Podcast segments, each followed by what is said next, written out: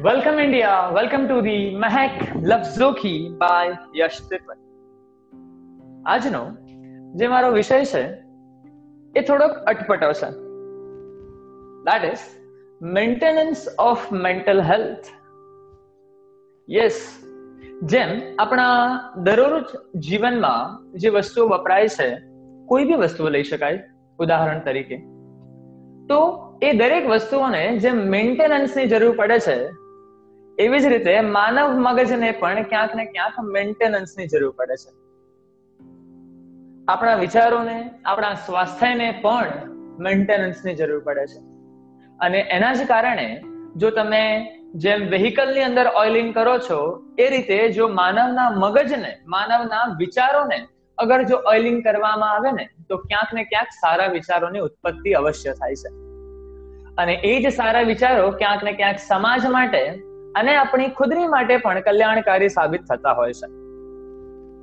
તો આ માનવ મગજને મેન્ટેન કઈ રીતે કરી શકાય? આપણા વિચારોને મેન્ટેન કઈ રીતે કરી શકાય? આપણી જે મેન્ટલ હેલ્થ છે ઓકે એ કેમ આટલી જરૂરી છે? આવા થોડાક અટપટા સવાલોનો આજે જવાબ આપવા માટે આપણી સાથે એક વ્યક્તિ ઉપસ્થિત છે. હું એમનું તમને ઇન્ટ્રોડક્શન આપું પહેલા તો, કે એમણે એક વિષયની પસંદગી કરી છે, જેમનું નામ છે ક્લિનિકલ સાયકોલોજી હવે આવો અટપટો વિષયની પસંદગી કરવા પાછળનું એમનું કારણ એવું છે કે જ્યારે તેઓ બાળપણમાં હતા, ત્યારે તેમણે પોતાની જ એક પરિચિત વ્યક્તિને ક્યાંક ને ક્યાંક કોઈક બીમારીથી પીડાતા જોયા છે.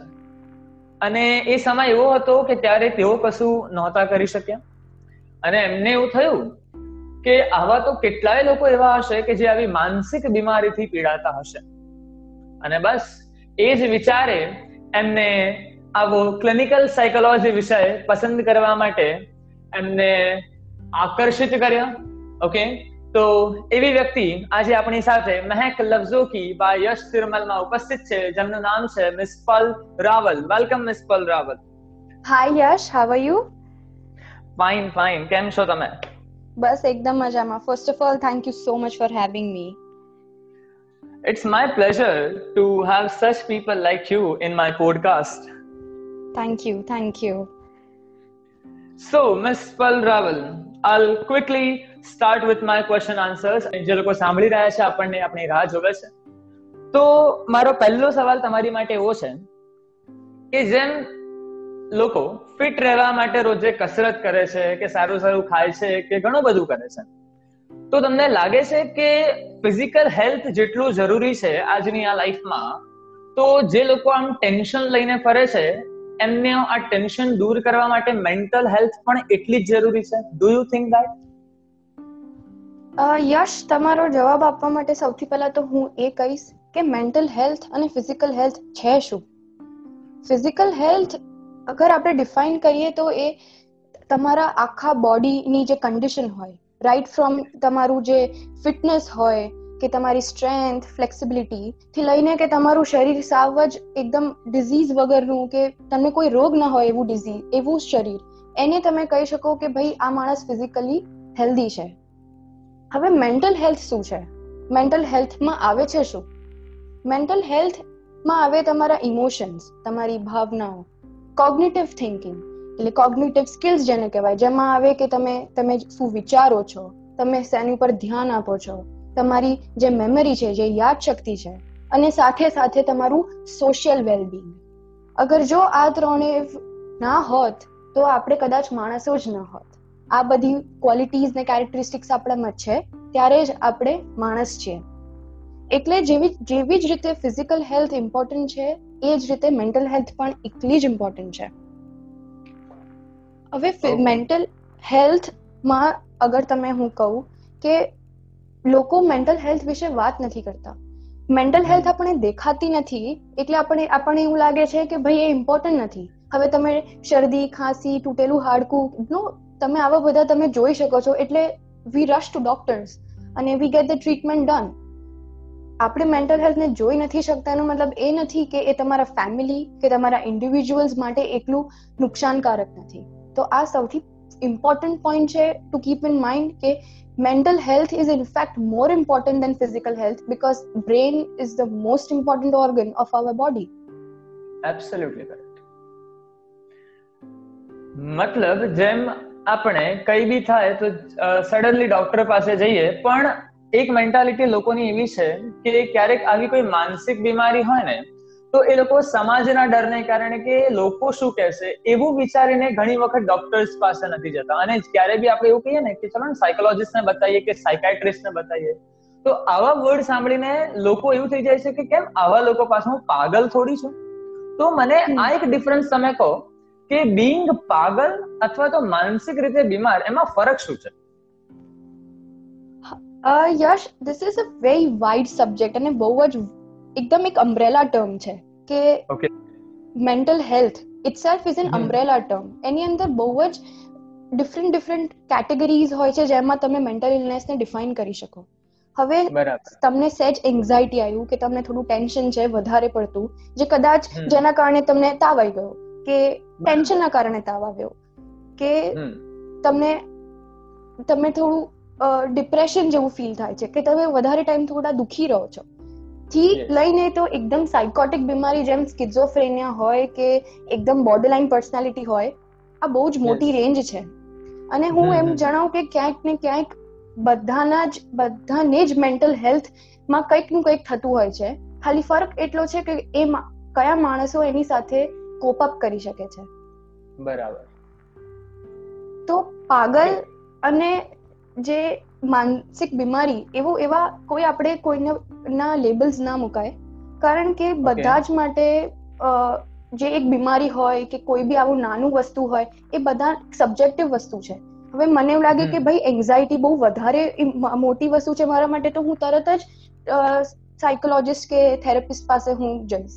પણ હવે કોઈ માણસને જેનું જેની પાસે નોલેજ જ નથી એ લોકો કદાચ નહીં જાય. એમને એ લોકો કદાચ પેલા તાંત્રિક વાંત્રિક પાસે જશે એમને એવું લાગશે કે આ તો ભાઈ ભૂત ભુવાઓનું વસ્તુઓ છે. તો ફરક ત્યાં આવે છે.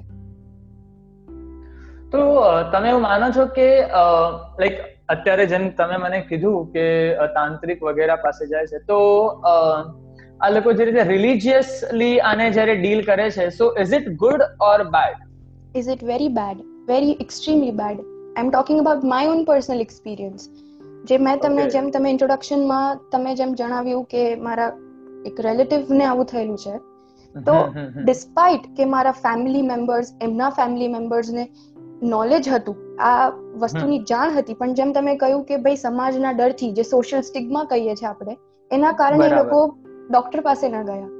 અને ઇન્સ્ટેડ એ લોકો તાંત્રિક વાંત્રિકની ટ્રીટમેન્ટ કરાઈ જેના કારણે થયું એમ કે એમની જે બીમારી હતી એ જલ્દી ક્યોર થઈ જાત, એના કારણે એ કદાચ પાંચ કે દસ વર્ષ એમને વધારે સફર કરવું પડ્યું. અને એ બીમારીનું જે ક્યોર આવતા ઘણો ટાઈમ લાગી ગયો. તો ઇટ્સ નો લેટ થઈ જાય, એના કરતા પહેલા છે કે તમે તરત જ ડોક્ટર પાસે જાઓ. રાઈટ રાઈટ અને બીજી એક વસ્તુ છે, મારો બીજો સવાલ એવો છે તમારી માટે કે આજના આજે જે ડેલી લાઈફ શેડ્યુલ છે અત્યારે બધાનો બધા એવું કે છે કે મારી પાસે ટાઈમ નથી ટાઈમ નથી ટાઈમ નથી. તો આવા સ્ટ્રેસ ભર્યા લાઈફમાં અગર કોઈ નાનું બી ટેન્શન થાય છે તો the people taking the steps like suicide બરાબર? તો આ કેટલી વાત સુધી ખરું છે કે તમે આવા પગલા ભરો? એવું તો શું મેન્ટલમાં મતલબ મગજમાં એવા વિચારો આવે છે કે લોકો આવા પગલા ભરવા માટે તૈયાર થઈ જાય છે? હું કહીશ તો મારી પાસે આનો એક જ જવાબ છે છે એક્સપેક્ટેશન્સ કે આ ફાસ્ટ લાઈફમાં જેમ તમે કીધું કે લોકો બહુ જ સ્ટ્રેસ લે છે બહુ જ ટેન્શન લે છે બધાને ખૂબ જ ફાસ્ટ સક્સેસફુલ થઈ જવું છે પૈસા વાળું થઈ જવું છે. એટલે એ દરમિયાન તમે તમારા સાથે એક્સપેક્ટ વધારે કરવા લાગો. એક્સપેક્ટેશન્સનું બી હવે ટુ સાઇડ્સ છે. હવે તમે પોતાથી એક્સપેક્ટ કરો કે કોઈ ફેમિલી મેમ્બર તમારાથી એક્સપેક્ટ કરતું હોય એ no this has two sides હવે જેમ કે તમે સુસાઇડની વાત કરો છો કે હું એક એક્ઝામ્પલ લઉં કે એક્ઝામ એક્ઝામમાં ફેલ થવાથી હાઈએસ્ટ સ્ટુડન્ટ્સની ડેથ થાય છે કે સુસાઇડ કરી લે છે લોકો. એ કેમ? હવે એનું એક એક્ઝામ્પલ આપું હું કે માની લો એક સ્ટુડન્ટ છે જે ફર્સ્ટ સ્ટાન્ડર્ડથી લઈને ટ્વેલ્થ સ્ટાન્ડર્ડ સુધી હંમેશા ફર્સ્ટ રેન્ક લાવ્યું છે. હવે આ ફર્સ્ટ રેન્ક જોવાની એને આદત પડી ગઈ છે. એ પોતાથી એક્સપેક્ટ કરે છે કે ભાઈ હંમેશા મને ફર્સ્ટ રેન્ક આવવો જ જોઈએ. રાઈટ રાઈટ એના પછી જ્યારે એવી ચલો એને બેસ્ટ ઇન્સ્ટિટ્યૂટની વર્લ્ડની બેસ્ટ ઇન્સ્ટિટ્યૂટમાં એને એડમિશન મળી જાય છે. ત્યાં એ જાય છે અને ત્યાં એને ફર્સ્ટ રેન્ક નથી આવતો. કારણ કારણ કે એના જેવા હજારો સ્ટુડન્ટ્સ છે જે એકલા જ ઇન્ટેલિજન્ટ છે. આપણે એની ઇન્ટેલિજન્સ પર ડાઉટ નથી કરી રહ્યા. પણ એક્સપેક્ટેશન હવે એને કદાચ ફર્સ્ટ નહીં સેકન્ડ રેન્ક આવી જાય તો એ છોકરું પોતાને એવું સમજવા લાગે કે ભાઈ હું કાબિલ નથી. આઈ એમ યુઝલેસ આઈ એમ વર્થલેસ એને પોતાના જે જે સેલ્ફ એસ્ટીમ હોય એના પર એ ડાઉટ કરવા લાગે.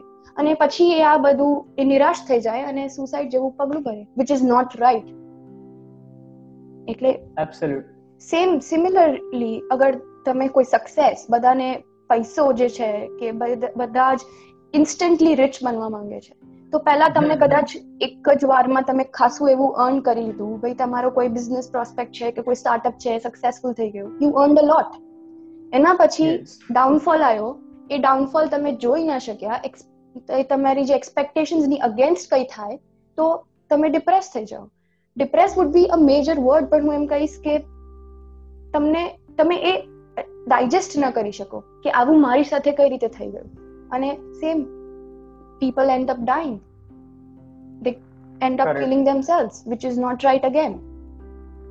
અને આજના ટાઈમની બહુ જ અગત્યની સમસ્યા જે તમારી સામે હું મૂકી રહ્યો છું કે અગર બ્રેકઅપ થાય છે તો પણ લોકો સુસાઇડ કરવા જાય છે મતલબ આનું શું છે શું આ માત્ર બ્રેકઅપથી સુસાઇડ સિરિયસલી વાત તમારી સાચી છે પણ જેમ તમે કીધું કે બ્રેકઅપ તમે વર્ડ યુઝ કર્યો માત્ર કદાચ આપણે એકલા મેન્ટલી સ્ટેબલ છીએ ને આપણે કહીએ આપણે માનીએ છીએ કે ભાઈ આ એક રિલેશનશિપ હતું આગળ વધારે આવશે અને બહુ લાંબી લાઈફ છે. તો આપણે નવું નો આગળ જઈશું વધારે રિલેશનશિપ થશે કે નવા લોકોને મળીશું અને at the end of the day we will find somebody better એવું એ તમે અને હું આપણે એક્સેપ્ટ કરીએ છીએ. પણ બધા એવા નથી હોતા ને. જેમ મેં સ્ટાર્ટિંગમાં જ કીધું કે ભાઈ દરેક પ્રોબ્લેમથી કોણ કેવી રીતે કોપ કરી શકે છે, ત્યાં જ મેન્ટલ ઇલનેસનું ફરક છે. તો હવે જે બ્રેકઅપ પછી સુસાઇડ કરે છે, કદાચ એ એ રિલેશનશિપમાં ફૂલી ઇન્વોલ્વ હશે, કે એમને એવું હશે કે ભાઈ આ, માત્ર આને આ જ માણસ છે કે જે, જેની સાથે હું મારું જીવન વિતાવવા માંગુ છું. અને for some reason they break up અને તો એ માણસને લાગે કે ભાઈ હવે આ માણસ જતું રહ્યું, હવે મને કોણ પ્રેમ કરશે, હું લાયક નથી કોઈના. અને હું હવે મને આને છોડી આ મને છોડીને જતું રહ્યું છે તો કદાચ આગળ મને કોઈ જ નહીં અપનાવે. અને ધીસ થોટ્સ જે તમે ઓવર થિંકિંગ પછી જે થોટ્સ આવે અને when you start doubting yourself you think કે ભાઈ એક રિલેશનશિપ તૂટી ગયું આને હું નથી ગમતો કે ગમતી તો બસ મારું દુનિયામાં કોઈ છે જ નહીં. તો આ દુનિયામાં રહીને જ શું મતલબ? અને આવા thoughts leads to suicide. So by being a student of clinical psychology what do you advise these people કે શું કરી શકાય? અથવા તો કઈ રીતે આવી જે નાની માનસિક બીમારી બહુ મોટું પરિણામ ના લાવે, એની પહેલા આપણે કયા પ્રિકોશન્સ લઈ શકીએ છીએ? સ્ટાર્ટ એક્સેપ્ટિંગ હવે જેમ કે અગર એક રિલેશનશિપ કે એક્ઝામ જે મેં બે એક્ઝામ્પલ્સ આપ્યા, એમાં એક્ઝામની વાત કરીએ સ્ટાર્ટિંગમાં તો કે અગર તમે ફેલ થયા છો કે સેકન્ડ રેન્ક આવી ગયો છે ફાઇન તો એક્સેપ્ટ કરો કે આ જીવનની લાસ્ટ એક્ઝામ નથી. બરાબર? આગળ હજુ મારી લાઈફ બાકી છે. અને હજુ બીજા ઘણા ડિફિકલ્ટ એક્ઝામ્સ આપવાના છે. આ તો ભાઈ એક કોલેજની એક્ઝામ હતી. અને સેકન્ડ આયા કે ફેલ થયાથી ધીસ ડઝ નોટ મીન કે તમે લાઈફમાં સક્સેસફુલ નહીં થાવ તો આજે બધા તમે રિવર્સ વિચારો કે ભાઈ આ મને સેકન્ડ રેન્ક આવી ગયો તો શું થશે? વધારમાં વધારે તો શું થશે? કે કદાચ ભાઈ ફર્સ્ટ બેસ્ટ ઇન્સ્ટિટ્યૂટ નહીં, તો મને સેકન્ડ બેસ્ટ ઇન્સ્ટિટ્યૂટ પ્લેસમેન્ટ આપશે. સમથિંગ લાઈક ધીસ તો તમે એનું પ્રેક્ટિકલ થિંકિંગ કરો કે આ લાઈફનું એન્ડ છે. બસ, મને સેકન્ડ રેન્ક આવ્યો તો શું મારી લાઈફ પતી ગઈ? ના. તમે બીજા તમારા ઘણા ઓલ્ટરનેટિવ્સ શોધો કે અગર આ ના થયું તો શું? So don't restrict yourself કે ભાઈ હું એક જ દિશામાં તમે વિચારું. તમે દરેક દિશામાં વિચારો. ને સેમ બ્રેકઅપ અગર બ્રેકઅપ થયું છે તો તમે એનાલાઇઝ કરો કે ભાઈ એ રિલેશનશિપમાં મારી કે સામેવાળા વ્યક્તિઓની શું ભૂલ થઈ હતી કે જેના કારણે રિલેશનશિપ ન ચાલ્યું? અગર એવું તમે એનાલાઇઝ કરી શકો છો કે ભાઈ સામેવાળાની ભૂલ કે પોતાની ભૂલ તો you can improve yourself તો તમારી નેક્સ્ટ રિલેશનશિપમાં તમે you would be a better person for that your partner આજની જનતા માટે આ બહુ જ જાણવા જેવી વસ્તુ છે કે બ્રેકઅપ થાય છે તો એનાથી રડવાની જરૂર નથી. પણ ખરેખર વિચારો કે બ્રેકઅપનું કારણ શું છે? અને એ કારણ તમારી જે સેકન્ડ રિલેશનશિપ ચાલુ થાય કદાચ એનું એ રીઝન ના બને બ્રેકઅપ થવાની પાછળનું.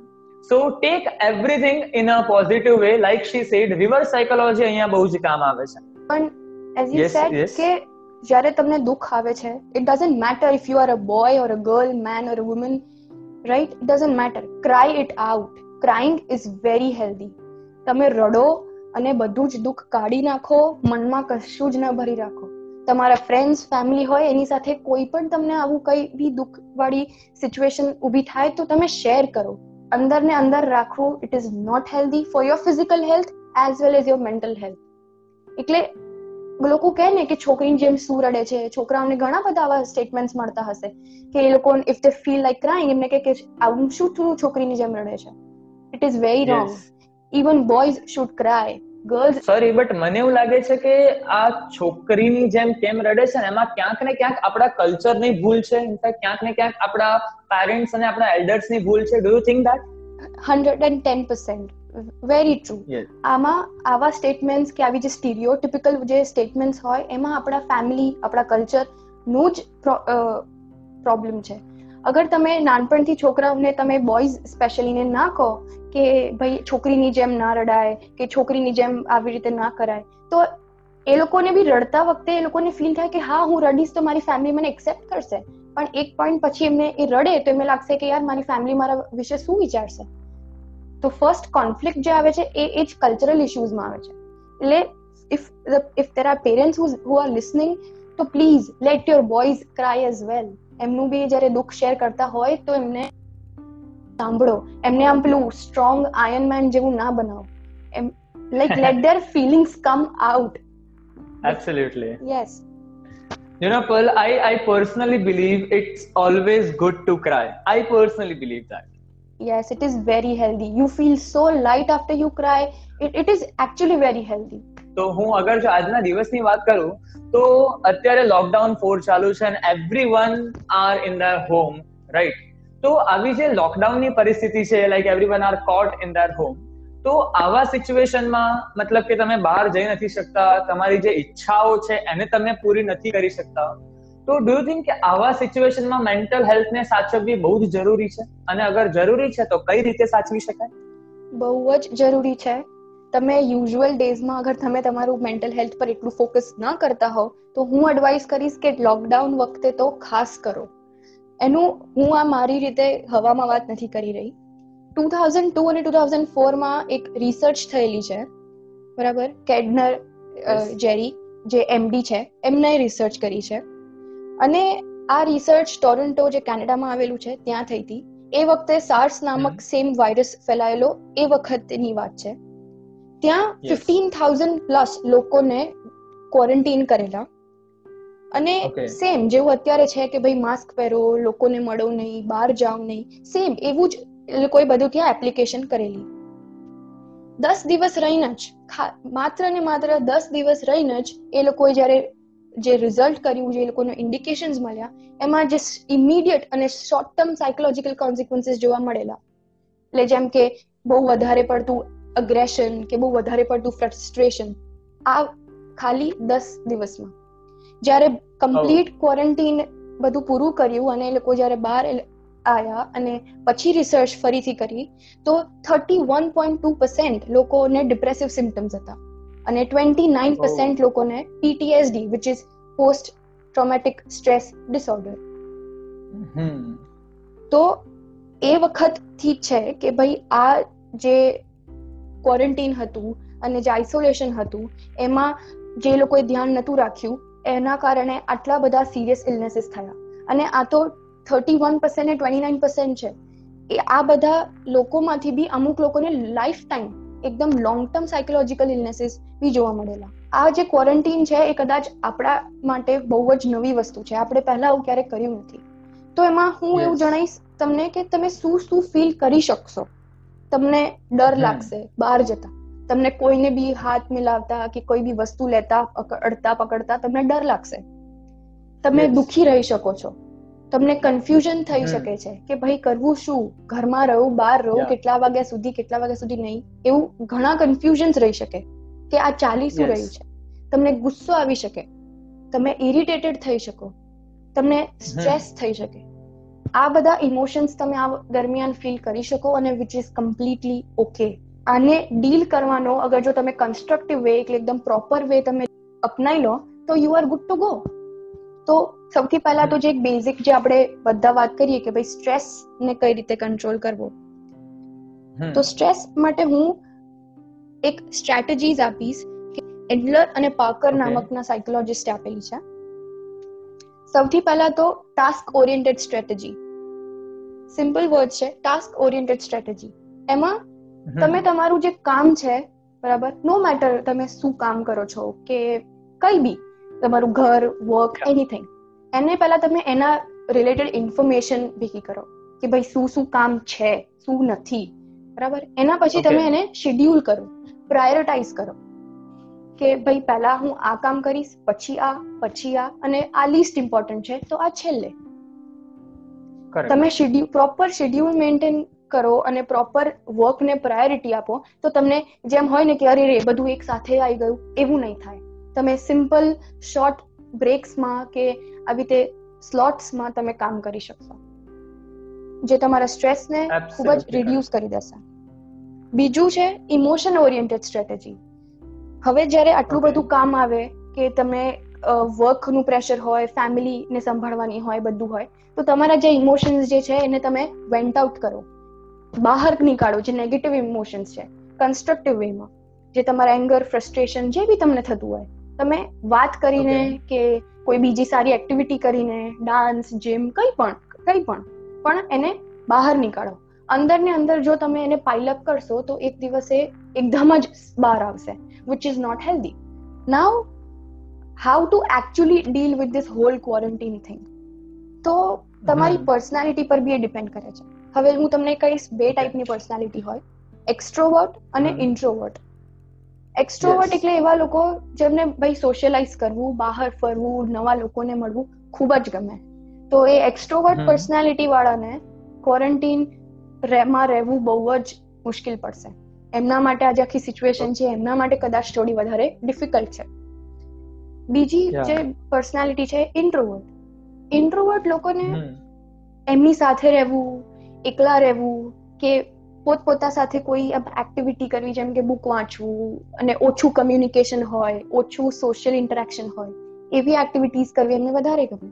તો આપણે એવું કહી શકાય કે ઇન્ટ્રોવર્ટ્સ માટે આ ક્વોરન્ટીન એટલું ડિફિકલ્ટ નથી એમના માટે ડીલ કરવું. સો નાવ લાઈક ઓવરઓલ અગર if you are an extrovert person અને સમવેર ઇવન ઇન્ટ્રોવર્ટ પર્સનને પણ આ જરૂર પડે તો પહેલા તમે એક જેમ મેં પહેલા જ કીધું એક રૂટીન એસ્ટાબ્લિશ કરો. તો ઇટ વુડ બી બેટર બીજું absolutely correct which is a part of your routine active રહો એક્ટિવ રહેવું is very important simple walk કરો ટેરેસ પર પ્લીઝ બહાર ના નીકળતા કોઈ તો નોર્મલ ટેરેસ પર વોક કરો કે નાનું કાર્ડિયો યોગ કરો મેડિટેટ કરો which is very good very beneficial તમારું મગજને શાંત રાખે અને બહુ જ હેલ્ધી છે Thank you so much about this uh, valuable information, Pal. One more thing, એક સ્ટેટિસ્ટિક્સ મને લગભગ બે ત્રણ દિવસ પહેલા મને વાંચવા મળ્યો તો એ હું તમારી સાથે શેર કરીશ આજે વાત કરવાનો મોકો મળ્યો છે એટલે કે ડ્યુરિંગ ધીસ લોકડાઉન ઇન્ડિયાની અંદર ડોમેસ્ટિક વાયલન્સ ટ્વેન્ટી પર્સન્ટ વધી ગયું છે જી like during the lockdown 20% increment in the domestic violent cases તો do you think કે લોકોની મેન્ટલ હાલત એ સારી નથી. આના માટે હું કહીશ કે મેન્ટલ એવું જરૂરી નથી કે ભાઈ એ લોકોની મેન્ટલ ઇલનેસ એ લોકોને છે કે એ લોકો માનસિક રીતે બીમાર થઈ ગયા છે એટલે ડોમેસ્ટિક વાયલન્સ છે. એવું આપણે કહેવું કમ્પ્લીટલી રાઈટ નહીં હોય. આના હું કહીશ કે ભાઈ જેમ મેં આગળ બી વાત કરી કે ભાઈ તમારા જે નેગેટિવ ઇમોશન્સ છે એંગર ફ્રસ્ટ્રેશન ઇરિટેશન એ જે રીતે તમે અગર કન્સ્ટ્રક્ટિવ વેમાં તમે ના બહાર કાઢી શકો તો ડોમેસ્ટિક વાયલન્સ જેવા સિચ્યુએશન્સ પ્લેસ થાય છે. એટલે કે અગર મને નથી મને વધારે પડતું ફ્રસ્ટ્રેશન આવી ગયું જે વિચ ઇઝ વેરી કોમન પણ મને નથી ખબર કે મને હું એને કઈ રીતે કાઢું તો ડોમેસ્ટિક. વાયલન્સ જેવું ઘરમાં થઈ શકે. તો એને કાઢવાનો કોઈ ઈલાજ? કોમ્બેટ ફ્રસ્ટ્રેશન અને બોર્ડમ તમે એવી વસ્તુઓ કરો જે ફ્રસ્ટ્રેશન અને બોર્ડમને દૂર રાખે. બોર્ડમ માટે તો તમને ખબર જ છે કે તમને જે ગમે એ તમે એ કરો. પણ ફ્રસ્ટ્રેશનની હું અગર વાત કરું તો આમાં બે રીતે આપણે તમે જોઈ શકો. અગર એક ન્યુક્લિયર ફેમિલી છે અને એક જોઈન્ટ ફેમિલી છે. ન્યુક્લિયર ફેમિલી એટલે કે જેમાં મમ્મી પપ્પા અને એમનું ચાઇલ્ડ કે બસ બે ત્રણ લોકો જ રહે છે અને એક જોઈન્ટ ફેમિલી જ્યાં વધારે લોકો રહે છે. તો ન્યુક્લિયર ફેમિલીમાં તમે કમ્યુનિકેશન રાખો. તમે જોડે જમો તમે ફ્રેન્ડ્સ અને ફેમિલી સાથે તમે વીડિયો કોલ કરો જો કોઈ તમને આવા નેગેટિવ ઇમોશન્સ આવી રહ્યા હોય તો તમે એમની સાથે ડિસ્કસ કરો કે ભાઈ મને આવું ફીલ થાય છે. તો આ ન્યુક્લિયર ફેમિલી માટે છે. અને અગર જોઈન્ટ ફેમિલી છે તો એમાં એના માટે તો આ બહુ જ ઇમ્પોર્ટન્ટ છે. જે કેટલા વધારે લોકો હોય અને તમે એક જ ઘરમાં હોવ તો તમને એક પોઈન્ટ પછી એવું ફીલ થાય કે ભાઈ હવે ઘરમાં જ એક એક જ માણસોના મોઢા જોઈને તમે તમને એવું થાય કે ભાઈ હવે હું કંટાળી ગયો. કે કંટાળી ગઈ. ત્યારે આવી સિચ્યુએશનમાં ફ્રસ્ટ્રેશન આવવાનું વધારે ચાન્સીસ છે. એ વખતે આઈ વુડ સજેસ્ટ કે તમે તમારા ફેમિલી મેમ્બર્સને ઇનફ સ્પેસ આપો. એકબીજાના કામમાં. દખલ અંદાજી ના કરો. ભલે ત્રણ કે ચાર જણા એક જ રૂમમાં બેઠા હોય અને બધે બધા એમના ફોન પર હોય તો રહેવા દો. પણ રેગ્યુલર ઇન્ટરવલ્સ પર સ્પેસ આપો. એટ ધ સેમ ટાઈમ તમે એકબીજા સાથે કમ્યુનિકેટ કરો. તો આ જે સ્પેસ અને કમ્યુનિકેશનનું જે જે બેલેન્સ રાખવાનું છે which is very important correct correct અને ક્યાંક ને ક્યાંક આ વસ્તુ સ્ટુડન્ટ લાઈફમાં પણ બહુ જ આઈ ગેસ પેરેન્ટ્સ માટે સમજવાની વાત છે કે તમારા છોકરાઓને પણ ક્યાંક ને ક્યાંક સ્પેસ આપો તમે. Let them handle their problems દરેક વખતે જઈને એ પ્રોબ્લેમ્સ ને સોલ્વ કરવાની જરૂર નથી. Exactly exactly Yes. So, Pearl, uh, lastly, uh, before end this uh, podcast, what you would like to suggest to our audience on this mental health maintenance? I would like to tell this youth અને this generation right જે અત્યારે બહુ જ. Advance છે અને બહુ જ. Fast છે તો હું એમને કહીશ કે ઇટ ઇઝ ગુડ તમે ફાસ્ટ છો એડવાન્સ છો પણ એની સાથે તમે તમારી મેન્ટલ હેલ્થને ન ભૂલતા there are few things which I would like to tell them કે it is okay to make mistakes. It is okay Correct. to be sad. It is okay to be less than perfect. And it is okay if you are not the best right? But it is very very important to stay mentally fit and mentally healthy. The thing that i call is the inner peace the mental peace. So mm-hmm. have it and you know the best. કે આ જનરેશનમાં જે social stigma છે કે ભાઈ psychologist ને therapist પાસે ન જવાય. સો યુથ અને you are this generation you are the one which can break this social stigma absolutely correct Pearl Rawal એટલે જ આજે આપણી સાથે લાઈક આપણા યુથની જ એક વ્યક્તિ છે, પોતે થર્ડ યર સેન્ટ ઝેવિયર્સમાં ભણે છે મિસ પલરાવલ એમની સાથે આજે આપણે કીધું એ પ્રમાણે કે આજે ઘણા બધા લોકો છે કે જે વાત નથી કરતા આવી માનસિક વાતો વિશે. અને એવી જ વાતોને આજે આપણે લોકોની સામે મૂકી છે. All thank you so much અમારી સાથે આજે વાત કરવા માટે. Thank you thank you thank you so much so here everyone that's it for today stay home stay safe bye bye.